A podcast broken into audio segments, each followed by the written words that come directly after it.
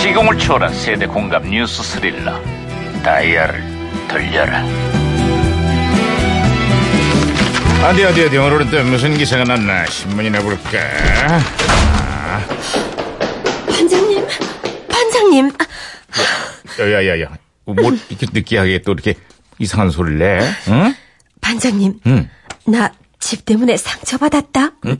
아니 그게 무슨 소리야 집 때문에 상처받다니 요즘 치솟는 집값 때문에 상대적 박탈감을 느끼는 서민들이 많다는데 김영사도 그래서 상처받았다는 거야? 그게 아니라 벌처하러 갔다가 벌집을 건드렸네요. 벌한테 쏘여서 상처받았다고요. 집이 아니라 벌집 얘기였어? 나 여기 쏘였어. 반장님, 허해줘. 그 놀고 있네. 이 아이, 참. 야, 무전기 왜 이러냐 이거? 아 이거, 어? 이거 왜 그래? 반장님, 무전기에서 신호가 아무튼 이 와요. 무전기가 또 과거를 소환했고. 아 여보세요. 나 2018년의 강반장입니다. 그쪽 누구세요? 음, 반갑습니다. 저는 1999년에 영화 타짜 너구리 형사입니다. 아유 반가워요. 너구리 형사님. 그래 99년에 한국은 좀 어때요? 음, 빨간불이 켜졌습니다. 빨간불이 켜지다니. 그게 무슨 소리죠? 대한민국 출산율에 빨간불이 켜졌습니다. 지난해 합계 출산율이 사상 처음 1.5 밑으로 내려갔다고 하는데 국회와 정치권에서도 저출산 대책이 아주 본물처럼 쏟아지고 있습니다. 어? 정치권이 저출산 문제에 관심을 갖는 건 좋은데 제발 신중하게 고민하고 입 좀 조심하자고요. 에? 그게 무슨 말씀이신지 아이를 낳으면 2천만 원을 지급하자. 요즘 젊은이들은 자기 행복만 추구해서 애 낳기를 꺼려한다.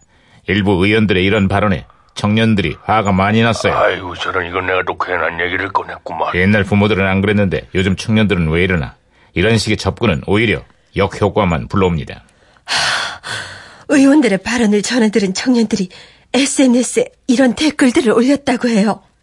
제발, 너나 잘하세요. 아유, 아주 그런 말 들어도 아주 쌉니다, 싸. 자, 이들이 왜 출산과 육아를 기피하는지 진지한 고민이 필요합니다. 청년 세대는 출산과 성장의 도구가 아니라 행복 추구에 권리가 있는 소중한 대한민국 국민이라는 걸 명심합시다. 어, 야, 야. 아, 또 이러네. 아, 중요한 순간에 무전기업이. 반장님, 무전기가 혼선이 된 것 같아요.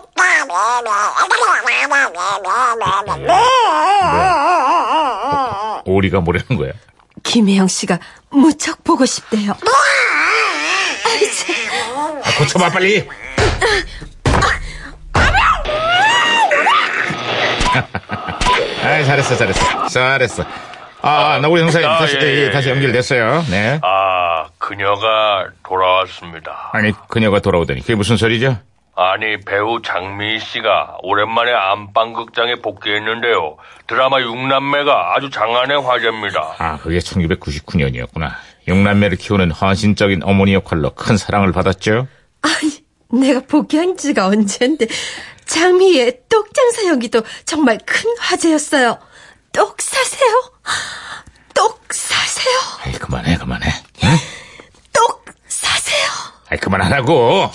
반장님은 똑보다는 술이 좋죠. 그럼 술 사세요. 아이, 그만해, 그만해. 그래요. 아이고, 저는 내가 괜한 얘기를 꺼낸 것 아이, 같습니다. 어쨌거나 그 시절 어머니들의 헌신적인 사랑은 기억해야겠지만 그 시절 어머니와 지금의 청년 세대를 비교하지 맙시다.